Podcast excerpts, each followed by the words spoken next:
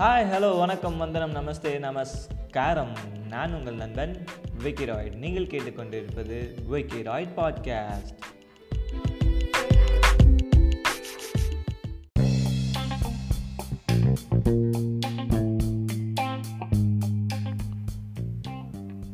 ஊர்களும் கோவில்களும், towns and temples.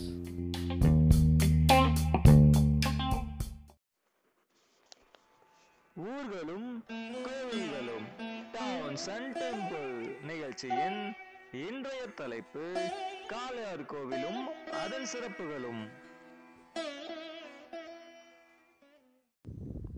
ஹரஹரணம் பார்வதி பதையே, ஹரஹரண மகாதேவா, தென்னாடுடைய சிவனே போற்றி, என்னாட்டவர்க்கும் இறைவா போற்றி போற்றி. ஆன்மீக நண்பர் அனைவருக்கும் வணக்கம்.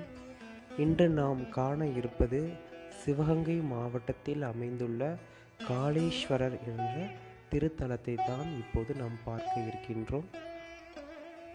நமச்சிவாய வாழ்க, நாதன் தாழ் வாழ்க, இமை பொழுதும் என் நெஞ்சில் நீங்காதான் வாழ்க, கோகலியாண்ட குருமனிதன் தான் வாழ்க, ஆகமமாகி நின்ற அன்னிப்பான் தாள் வாழ்க, ஏகன் அநேகன் இறைவனடி வாழ்க வாழ்க.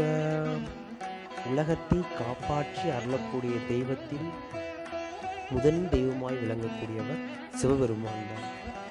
சிவபெருமானை பொறுத்தவரைக்கும் தெய்வத்திற்கும், அதாவது விஷ்ணு பிரம்மன் தெய்வத்திற்கு தலைவனாகவும் சிறந்தவனாகவும் அழகாகவும் உடையவன் சிவபெருமானே தான். ஆடம்பரம் விரும்பாதவன், அழகு மேனி உடையவன், தன் மேனிக்குலாம் சாம்பல் நிறம் உடையவன். உலகத்தில் வாழ்ந்து அனுபவித்து கடைசியில் மரணத்தை நேசிக்கும் அனைத்து மக்களின் சாம்பலை அள்ளி தன் மேலில் இட்டவன் திருநீல கண்டன், அதாவது உலக மக்களின் நன்மைக்காகவும் முனிவர்களும் தேவர்களும் ஆயுளோட வாழ்வதற்கு அமிர்தத்திற்கு பதிலாக அமிர்தத்தை தேவர்களுக்கு அளிப்பதற்கு நஞ்சை உண்டவன் திருநீல கண்டன் என பெயர் கொண்டவன் சிவபெருமான் தான். மனிதர்களை வாழ்வதற்கும் காப்பதற்கும் அழிப்பதற்கும் தெய்வமாய் இருந்து காக்கக்கூடிய தெய்வம் சிவபெருமான் தான். சிவபெருமானை பொறுத்த வரைக்கும், அதாவது விபூதியை தான் தன் உடம்புக்குள்ளாம் பூசிருக்கக்கூடியவர். தன்னுடைய உடம்புக்குள்ளாமே ருத்ராட்சம் அப்படின்னு சொல்லக்கூடியது, இப்போ நம்ம அணியக்கூடிய ருத்ராட்சம் எல்லாமே சிவனுடைய நெற்றி கண்ணில் இருந்து வழிந்த கண்ணீர்கள். ருத்ராட்சத்துக்கு அவ்வளோ ஒரு சக்தி. அந்த ருத்ராட்சம் இருந்தாலே பல விசேஷங்கள் வந்து உடம்புக்கு வந்து சேரும். அதாவது சில ஆண்கள் வந்து தன்னுடைய கழுத்தில் ருத்ராட்சம் அணியும் போது உடம்பே வந்து பவித்திரத்துக்கு உள்ளாகக்கூடிய அனுகிரகம் இருக்குது. அந்த ருத்ராட்சத்திலேயே ஆறுமுக ருத்ராட்சம், அஞ்சு முக ருத்ராட்சம், ஏழு முக ருத்ராட்சம் என பல வடிவத்தில் ருத்ராட்சத்துடைய அனுகிரகம் இருக்குது.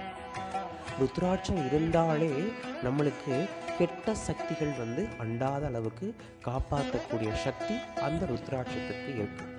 அதே போன்று சிவபெருமானுடைய அனுகிரகமும் ஸ்தலமும் அமைந்துள்ளது காளையார் கோவில். காளையார் கோவில் எங்குள்ளது அப்படின்னா, சிவகங்கை மாவட்டத்தில் தான் அந்த காளையார் கோவில் அப்படின்னு சொல்லக்கூடிய ஒரு சிறந்த தலமாக அமைந்துள்ளது. எல்லா கோயிலையும் போயிருப்போம், சிவபெருமான் இருப்பாங்க, அம்பாள் இருப்பாங்க. ஆனால் இந்த காளையார் கோவில் அப்படின்னு சொல்லக்கூடிய இடத்துல மூன்று சிவபெருமானும், மூன்று அம்பாளும், மூன்று தட்சிணாமூர்த்தியும், மூன்று நடராஜரும் அமைந்து காட்சி தரக்கூடிய இடமே இந்த காளையார் கோவில். காளையார் கோவிலில் முதலாக விளங்கக்கூடிய தெய்வம் யார் அப்படின்னா சோமநாதர் பெருமாள். சோமநாதர் அப்படின்னா சோமநாதருடைய அனுகிரகம் ரொம்ப விசேஷத்துக்குரியது. ஈசனடி போற்றி, எந்தையடி போற்றி, தேசனடி போற்றி, சிவன் சேவடி போற்றி, நேயத்தில் நின்ற நிம்மலனடி போற்றி, மாய பிறப்பருக்கும் மன்னனடி போற்றி, சீரார் பெருந்துரை நம் தேவனடி போற்றி போற்றி. இந்திரலோகத்தின் அதிபதியாக விளங்கக்கூடிய இந்திர தேவன் ஒரு காலத்தில் பல ரூபத்துடைய அனுகிரகம் போன்று தன்னுடைய உடம்பில் தொழு நோய் எனக்கூடிய நோயால் அவதிப்பட்டு வாழ்ந்து வந்தான். அந்த நோயை நீக்குவதற்கு, அதாவது அவன் உடம்பில் உள்ள நோயை தீர்ப்பதற்கு பல தெய்வங்களிடம் சென்று முறையிட்டான். அதில் உமா பார்வதி தாயாக இருக்கக்கூடிய உமா பார்வதி இந்திர தேவனிடம், நீ பூலோகத்திற்கு சென்று அங்கே சிவலிங்கத்தை ஒன்றை பிரதிஷ்டை செய்து இருபத்தி ஏழு ஆண்டுகள் தவக்காலம் புரிந்து வந்தால் உன்னோட உடம்பில் உள்ள தொழுநோய் நீங்கும் என்று தாயாராக இருக்கக்கூடிய பார்வதி தேவி கூறினார். அதை கேட்ட இந்திர தேவன் பூலோகம் வந்து சிவபெருமானுக்கு தனியாக ஒரு லிங்கத்தை எழுப்பி வழிபட்டு வாழ்ந்து வந்தான். பல தவங்களின் காரணத்தால் இருபத்தி ஏழு ஆண்டுகள் தவத்தினால் சிவபெருமான் இந்திரதேவனுக்கு காட்சி அளித்து உடம்பில் உள்ள தொழு நோக்கியை தீர்த்து வைத்தார். அதனால் அந்த தெய்வத்திற்கு சோமநாத தெய்வமாகவும் சோமசுந்தரியாகவும் தாயாரும் தந்தையுமாய் அருள்பாலித்து இந்திர தேவனுக்கு காட்சி தந்தார்கள். அடுத்து நாம் காண இருப்பது காளீஸ்வரர். காளீஸ்வரர் அப்படி என்றால் அதாவது காப்பாற்றக்கூடிய தெய்வம். ஆராத இன்பம் அருளும் மலை போற்றி சிவன் அவன் என் சிந்தையில் நின்ற அதனால் அவன் அருளாலே அவன் தாள் வணங்கி, அவனுடைய அனுகிரகம் இருந்தால் மட்டுமே அவனை வணங்க முடியும். சிந்தை மகிழ சிவபுராணம் தன்னை முந்தை முனை முழுவதும் ஓய உரைப்பான். அவனுடைய அனுகிரகம் இருந்தால் மட்டுமே நம்மளால் எந்த ஒரு காரியமும் செய்ய முடியும். காளீஸ்வரர் அவருடைய சிறப்பு என்ன அப்படின்னா, தேவாரத்தை இயற்றியவர் சுந்தரர். சுந்தரர் வந்து வழிபட்ட ஸ்தலமே காளீஸ்வரர்.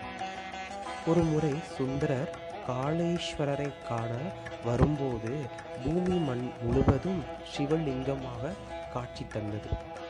சிவலிங்கத்தை கண்ட சுந்தரர் அடுத்த அடி வைக்க முடியாத அளவிற்கு மனம் கலங்கி நின்றார்.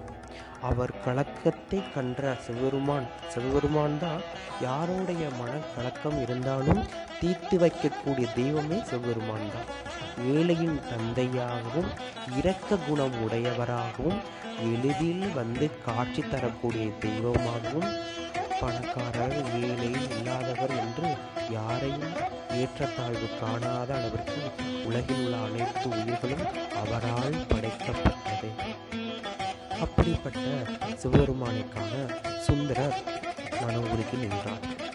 சுந்தரர் கண்முன் தோன்றிய சிவன், என்னை காண்பதற்கு காலை ஒன்றை உன் ஆலயத்திற்கு உன் எல்லைக்கு வர செய்கிறேன், அதன் பின்னே வந்து என்னை நீ வணங்கி செல் என்று சிவபெருமான் சுந்தரிடம் கூறினார். மனம் மகிழ்ந்த சுந்தரர் அவரை தொடர்ந்து காளை என்று சொல்லக்கூடிய சிவபெருமானுடைய வாகனமாக இருக்கக்கூடிய ரிஷபமானது அவரை வந்து சேர்ந்து பின் அந்த காளையை பின்தொடர்ந்தார் சுந்தரர். காளை வைக்கும் ஒவ்வொரு அடியிலும் சிவலிங்கமானது மறைந்தது. பின் காளையின் பின் சென்ற சுந்தரர் காளை சிவபெருமானுடைய ஆலயத்தில் சென்று மறைந்தது. பின் சிவபெருமான் காளீஸ்வரர் என்ற ரூபத்தில் காட்சி தந்து சுந்தரை மனமுருக அருள்பாலித்தார். இதனால் அத்தலத்திற்கு காளீஸ்வரர் என்று பெயரும் உண்டு. அதே போன்று இந்த இடத்தில் காளீஸ்வரி என்ற தாயார் உக்ர தேவியாகவும் உக்ர காளியாகவும் பூமியில் அவதரித்தார். அத்தேவியை சாந்தப்படுத்துவதற்கு தேவியின் ஆலயத்திற்கு அருகே, அதாவது ஆனந்த குளம் என்ற ஒரு குளத்தை சிவபெருமான் தன்னோடு கண்ணீரால் நிரப்பினார். அக்குளத்தில் தாயார் உக்கிரமடைந்த தாயார் அத்தண்ணீரில், அதாவது அந்த ஜலத்தில் குடித்து தன்னுடைய ஆக்ரோஷத்தை குறைத்து பின்பு இறைவனிடம், அதாவது தன்னனுடைய கனவாளனாக அமையக்கூடிய சிவபெருமானிடம் வந்து அடைந்தார் தாயார் காளீஸ்வரி. அத்தாயார் அமைந்த அத்தலமே தங்கமாக ஜொலித்ததால் அங்கு சொக்கநாதருடைய அனுகிரகம் கிடைத்ததால் அங்கு சொர்ண காளீஸ்வரர் சொர்ண காளீஸ்வரி என்று சிறப்பு பெயரும் பெற்றது. அடுத்து நாம் காண இருப்பது சொக்கநாதர் மீனாட்சி. சொக்கநாதர் மீனாட்சி என்றாலே சிறப்புடையவள், மீனாட்சி என்றாலே அழகுடையவள், அழகின் வடிவமாய் அமைந்தவள். புல்லாய் பூடாய் புழுவாய் பாம்பாகி பல்மிருகமாகி பறவையாய் கல்லாய் மனிதராய் பேயாய் கணங்களாய் வல் அசுரராகி முனிவராய் தேவராய் செல்லாய் நின்ற இத்தாவர சங்கமத்துள் எல்லா பிறப்பும் பிறந்திழந்தேன் எம்பெருமானே என்று திருவாசகத்தில் மாணிக்க வாசகர் மிக அழகாக எடுத்துரைத்தார். அதாவது சிவபெருமானை காண்பதற்கு இவ்வுலகில் எல்லா பிறப்பும் உள்ளாகி பிறந்து கூடாய் பிறந்து மனிதராய் பிறந்து அசுரராய் பிறந்து முனிவராய் பிறந்து ஏன் பாம்பாய் அனைத்து உயிர்களையும் பிரிந்து வாழ்ந்து இறைவா நான் என்னிடம் வந்து சேர்ந்தேன் என்று மாணிக்க வாசகர் திருவாசகத்தை மிக அழகாக எடுத்துரைத்தார். அதே போன்று இங்கு பாண்டிய நாட்டை ஆண்டு வந்த பாண்டிய மன்னன் ஒரு சில காலத்திற்காக ஒரு சில காலத்திற்காக அதாவது ராமேஸ்வரம் இருக்கக்கூடிய ராமநாதரை காண வந்துள்ளார். வரும் வழியில் ஒரு சின்ன கோவில் அருகில் அமர்ந்து உறங்கி கொண்டிருந்தார். அக்கோவிலில் கான் அதாவது தினமும் தன்னுடைய அர்த்தஜாம பூஜையை காணக்கூடிய அதாவது சிவன் பார்வதி மீனாட்சி சொக்கநாதருடைய அர்த்தஜாம பூஜையை இன்று தன்னால் காண முடியவில்லையே என மனம் உருகி வேண்டி அழுது கொண்டிருந்த மன்னனுக்கு சிவபெருமான் சொக்கநாதர் மீனாட்சியாக காட்சி தந்து அருள்வாளித்தார். இதிலிருந்து சிவபெருமான் எங்கே இருந்து கூப்பிட்டாலுமே பக்தருக்காக இறங்கி வரக்கூடியது. அதே போன்று தாயார் தன்னுடைய பிள்ளைக்கு எது ஒன்றுனா எப்படி பெற்ற தாய் கலங்கி போய் நிற்பாலோ அதே மாட்டக்க மீனாட்சியாக இருக்கக்கூடிய பராசக்தி தன்னுடைய கணவரோடு வந்து காட்சி தந்தக்கூடிய தலைமை காளையாக இருக்கும். இங்கு நாம் வந்து வழிபட்டால் நமக்கு உடல் பிணி தீரும், மாங்கல்ய பாக்கியம் கிட்டும். அதே போன்று பதினெட்டாம் நூற்றாண்டில் வாழ்ந்த பாண்டிய மன்னர்களுடன் மருது சகோதரர்கள் வாழ்ந்து வந்தார். மருது சகோதரர்கள் சிவன் மீது அளவு கடந்த பக்தி உடையவர், பெரும் தவம் உடையவர், சிவநாமம் கொண்டவர்கள். மருது சகோதரர்கள் அப்படி என்றாலும் எப்படி ராமன் லட்சுமணனை போன்றோ இவர்கள் வாழ்ந்து வந்தார்கள். இவர்கள் இருவருமே சிவனுக்கு ராஜ கோபுரம் என்ற ஒரு கோபுரத்தை கட்டி வாழ்ந்து வந்தார்கள். அவருடைய காலத்தில் விவசாயம், ஏழைகள் நிறைந்து ஏழைகளுடைய வாழ்வில் மிக உயர்ந்து வாழ்ந்து வந்தார்கள். ஏழை என்று ஒருத்தர்கள் கூட அவர் வாழ்ந்த காலத்தில் கிடையாது. விவசாயத்தில் சீரும் சிறப்புமாய் வாழ்ந்து வந்தார்கள். பஞ்சம் என்ற ஒன்று அவர்கள் காலத்தில் கிடையாது. அவர்கள் தெய்வம் அனுகிரகத்தால் சிவபெருமானுக்கு ராஜ கோபுரத்தை எழுப்பினார்கள். அந்த ராஜ கோபுரத்தில் இருந்து பார்த்தால் மதுரையில் அருள்பாலிக்கக்கூடிய மீனாட்சி சொக்கநாதருடைய ராஜ கோபுரம் தெரியும். அப்படிப்பட்ட ராஜ கோபுரத்தை எழுப்பியவர்கள் மருது சகோதரர்கள். மாடு கட்டி போரடித்தான் மாறாது என்று யானை கட்டி போரடித்த மருது சகோதரர்களால் ராஜகோபுரம் சிவகங்கை மண்ணில் காளையார் கோவில் எழுப்பப்பட்டது. காளையார் கோவில் அடுத்து சிறப்பு உடையது என்ன அப்படின்னா தெப்ப உற்சவம். மாசி மகத்தில் வரக்கூடிய இந்த தெப்ப உற்சவம் ரொம்ப விசேஷமானது. அதாவது சிவபெருமானே வந்து அந்த தெப்ப உற்சவத்தில் அதாவது சிவபெருமானும் தாயாரும் தெப்ப உற்சவத்தில் மங்களமாக பிரகாரம் வந்து பக்தர்களுக்கு காட்சி தரக்கூடிய நாள் அன்று தெப்ப உற்சவத்தன்று சுமங்கலி பெண்கள், குழந்தைகள், சிறுவர்கள் அனைவரும் வந்து அதாவது ஜோதி விளக்கு ஏற்றி அகவிளக்கு ஏற்றி மண்ணால் சுட்டப்பட்ட மண் விளக்கு வாங்கி நெய் ஊற்றி அதில் ஒரு வாழை அதாவது வாழையடி வாழையாக வாழக்கூடிய பழமொழி நிறையா இருக்குது. அப்படி அந்த வாழைத்தண்டில் தன் குடும்ப நலத்திற்காக சுமங்கலி ஏற்றிய விளக்கை அந்த தெப்ப உற்சவத்தில் வலம் வரக்கூடிய சிவபெருமானுக்கு தேவார்த்தனை காட்டி அந்த நீரில் விடுவார்கள். அவர்களுடைய வேண்டுதல் விளக்கு மூலமாக ஒளி மூலமாக இறைவனிடம் செல்லும் என்று பல பக்தர்கள் நம்பி வருகிறார்கள். அப்படி சிறப்பு வாய்ந்தது தெப்ப உற்சவம். அடுத்து காண இருப்பது என்னவென்றால் காளையார் கோவிலின் மிக சிறப்பு வாய்ந்தது தேரோட்டம். அந்த தேர் ஆனது அக்காலத்தில் வாழ்ந்து வந்த பழங்குடி மன்னர்களால் செய்யப்பட்ட அந்த தேரானது பெரும் சிறப்பு வாய்ந்தது. அந்த தேர் செய்யப்பட்ட மரம் மருதம்பரம் பல ஆண்டு காலம், அதாவது நூறு ஆண்டு வாழ்ந்த ஒரு மரத்தினை, அந்த மரத்தினை காற்று வாழ்ந்து வந்த ஒரு ஏழை குடிசை வாழ் மக்கள் ஒருவன் அம்மரத்தை தன் தெய்வமாக காளீஸ்வரராக வாழ்ந்து வந்தான். அத் அம்மரத்தின் தெய்வத்துடைய கடாட்சகம் வைத்து அம்மரத்தை தினமும் பூஜை செய்து வாழ்ந்து வந்தான். அத்தேரானது அம்மரத்திற்கே உரியது. அந்த மரத்தில் இருந்து செய்யப்பட்ட அந்த காளையார் கோவில் தேர் இன்றும் ராஜ கம்பீரத்துடன் சிறப்புடன் அமைந்துள்ளது. அத்தேரை உருவாக்கியவர்கள் யார் என்றால் மருது சகோதரர்கள். மருது சகோதரர்கள் இறைவனின் அனுகிரகமும் பரிபூரண அனுகிரகமும் பெற்றவர்கள். சிவபெருமானின் ஆசீர்வாதம் பரிபூரணம் உடையவர்கள். அக்காலத்தில் வெள்ளையர்கள் சிவகங்கையை கைப்பற்றும் போது அவர்களை வெளியேற்றுவதற்காக உழைத்த, அதாவது அயராக உழைத்தவர்கள் பாண்டிய மன்னர். பாண்டிய மன்னர்களால்தான் சிவகங்கைக்கு விடுதலை என்ற ஒன்றை அமைந்தது, ஒன்றை கிடைத்தது. அப்படிப்பட்ட சிறப்பு வாய்ந்தவர்கள் மருது சகோதரர்கள். மருது சகோதரர்கள் ஆன்மீகத்தில் மட்டுமல்ல, வீரத்திலும் குணத்திலும் சிறப்பு உடையவர்கள், மனம் பக்குவம் உடையவர்கள். அப்படிப்பட்ட தெய்வ அனுகிரகம் பெற்ற மருது சகோதரர்களை வெள்ளையர்கள், அதாவது வெளிநாட்டிலிருந்து வந்த வெள்ளையர்கள், அதாவது மருது சகோதரர்களை கொள்வதற்கு திட்டம் தீட்டினார்கள். அவரை கொள்வதற்கு பல ஓலைகள் அனுப்பியும் மருது சகோதரர்களை ஒன்றும் செய்ய முடியவில்லை. அவர்கள் வெள்ளையர்கள் எடுத்த திட்டமே மருது சகோதரர்களை பிடித்து மருது சகோதரர்களை கொள்வதற்கான முயற்சி.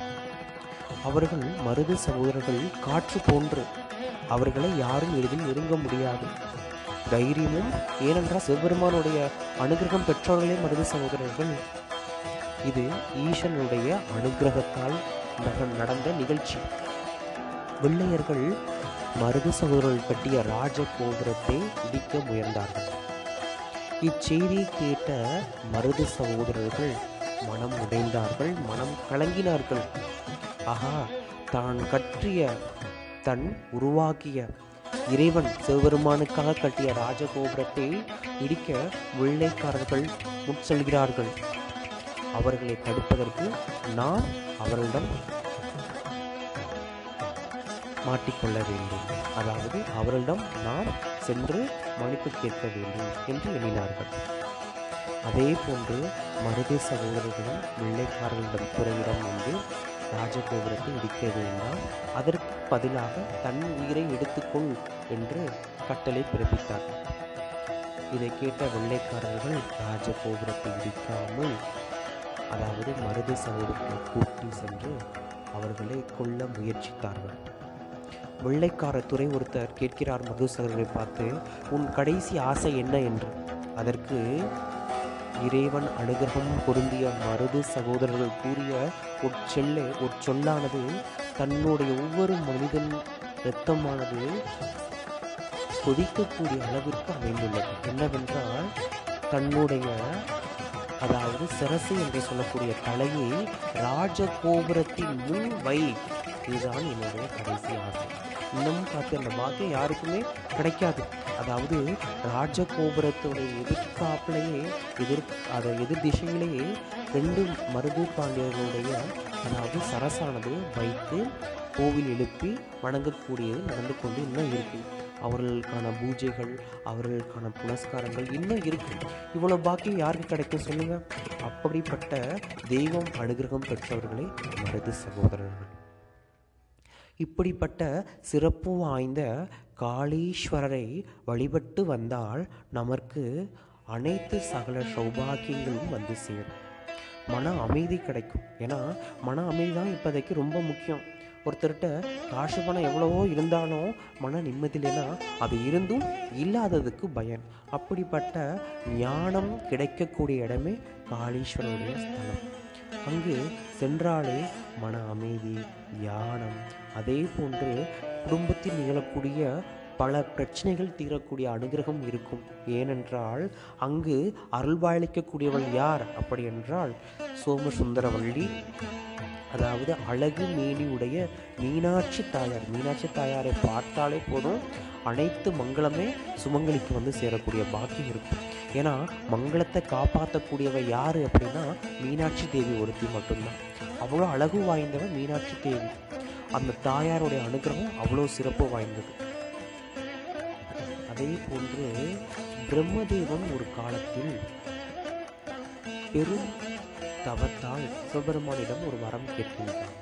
அதற்கு சிவபெருமானும் வரம் கொடுக்கின்றார். ஆனால் பிரம்மதேவரை அவ்வரத்தை வாங்கி தப்பான ஒரு வழியில் பயன்படுத்துகிறார். அவருக்கு சாபம் வந்து சேர்கிறது. பிரம்மதேவருக்கு சாபம் வந்து சேர்கிறது.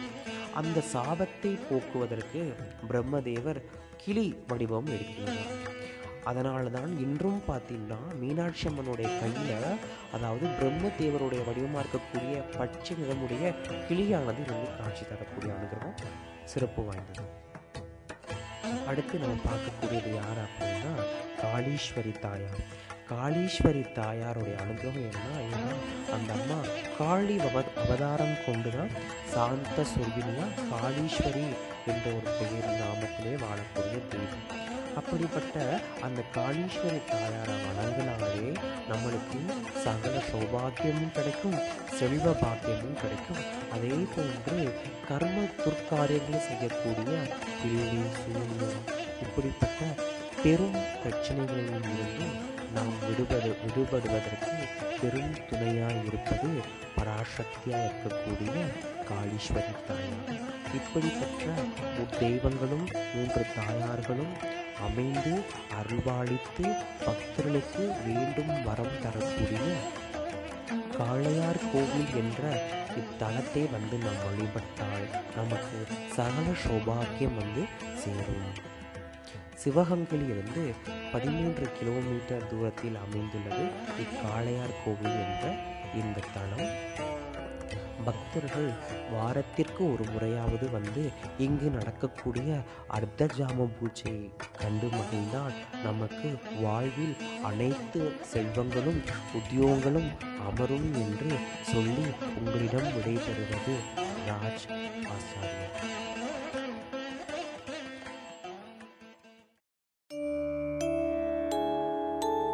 லிங்காஷ்டகமிதம் புண்ணியம் யஹ் படேத் சிவ சந்நிதௌ சிவலோகமவாப்னோதி சிவேன சஹ மோததே சிவலோகமவாப்னோதி சிவேன சஹ மோததே.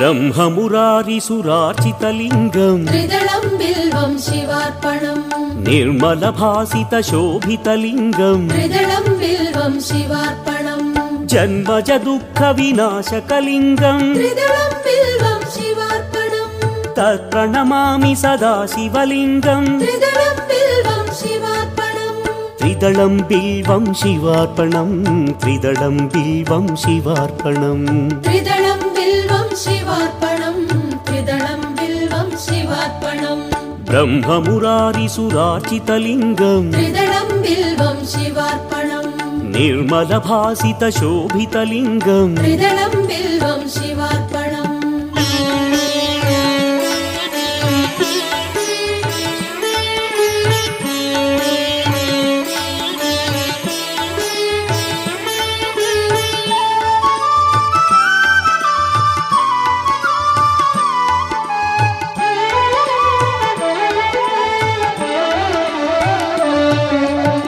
தேவமுனி பிரவராச்சிதலிங்கம் திரிதளம் பில்வம் சிவார்ப்பணம் காமதஹன கருணாகரலிங்கம் திரிதளம் பில்வம் சிவார்ப்பணம் ராவண தர்ப விநாசகலிங்கம் திரிதளம் பில்வம் சிவார்ப்பணம் தத் பிரணமாமி சதா சிவலிங்கம் திரிதளம் பில்வம் சிவார்ப்பணம் திரிதளம் பில்வம் சிவார்ப்பணம் திரிதளம் பில்வம் சிவார்ப்பணம் திரிதளம் பில்வம் சிவார்ப்பணம் திரிதளம் பில்வம் சிவார்ப்பணம் தேவமுனி பிரவராச்சிதலிங்கம் திரிதளம் பில்வம் சிவார்ப்பணம் காமதஹன கருணாகரலிங்கம் திரிதளம் பில்வம் சிவார்ப்பணம்.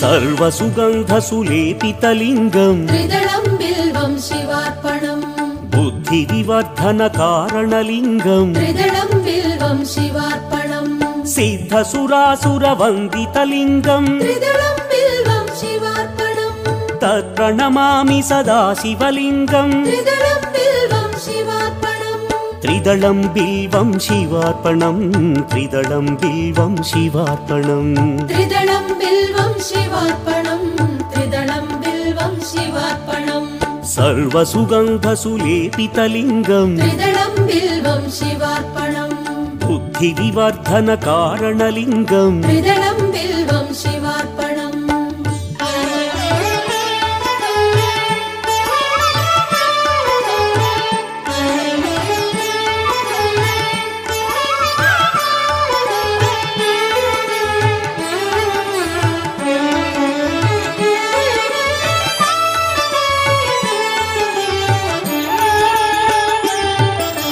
கனக மகாமணி பூஷிதலிங்கம் திரிதளம் பில்வம் சிவார்ப்பணம் பணிபதி வேஷ்டித சோபிதலிங்கம் திரிதளம் பில்வம் சிவார்ப்பணம் தக்ஷ சுயஜ்ஞ விநாசகலிங்கம் திரிதளம் பில்வம் சிவார்ப்பணம் தத் பிரணமாமி சதா சிவலிங்கம் திரிதளம் பில்வம் சிவார்ப்பணம் திரிதளம் பில்வம் சிவார்ப்பணம் திரிதளம் பில்வம் சிவார்ப்பணம் திரிதளம் சிவார்ப்பணம் திரிதளம் பில்வம் சிவார்ப்பணம் கனக மகாமணி பூஷிதலிங்கம் திரிதளம் பில்வம் சிவார்ப்பணம் பணிபதி வேஷ்டித சோபிதலிங்கம் திரிதளம் பில்வம் சிவார்ப்பணம்.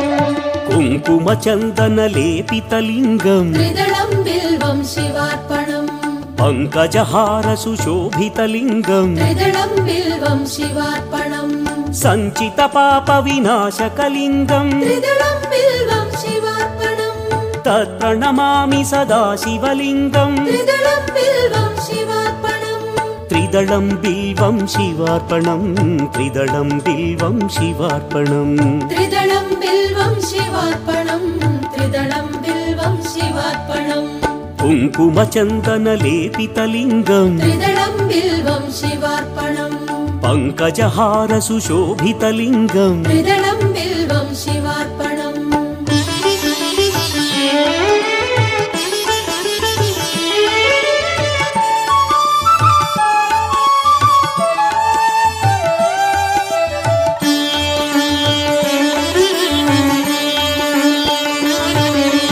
தேவகணார்ச்சித சேவிதலிங்கம் திரிதளம் பில்வம் சிவார்ப்பணம் பாவைர்பக்திபிரேவசலிங்கம் திரிதளம் பில்வம் சிவார்ப்பணம் தினகரகோடி பிரபாகரலிங்கம் திரிதளம் பில்வம் சிவார்ப்பணம் தத் பிரணமாமி சதா சிவலிங்கம் திரிதளம் பில்வம் சிவார்ப்பணம் திரிதளம் பில்வம் சிவார்ப்பணம் திரிதளம் பில்வம் சிவார்ப்பணம் திரிதளம் பில்வம் சிவார்ப்பணம் திரிதளம் பில்வம் சிவார்ப்பணம் தேவகணார்ச்சித சேவிதலிங்கம் திரிதளம் பில்வம் சிவார்ப்பணம் பாவைர் பக்தி பிரேவ சலிங்கம் விதளம் வில்வம் சிவார்ப்பணம்.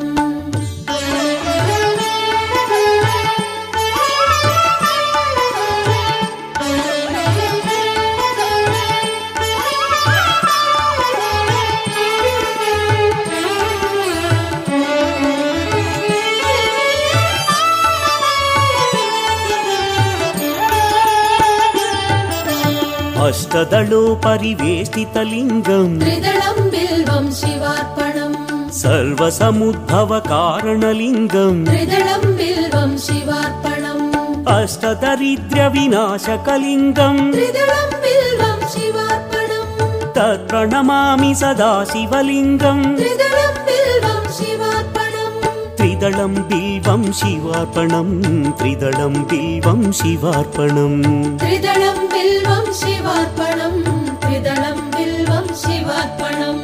அஷ்டதளோ பரிவேஷ்டிதலிங்கம் திரிதளம் பில்வம் சிவார்ப்பணம். சர்வசமுத்பவ காரணலிங்கம் திரிதளம் பில்வம் சிவார்ப்பணம்.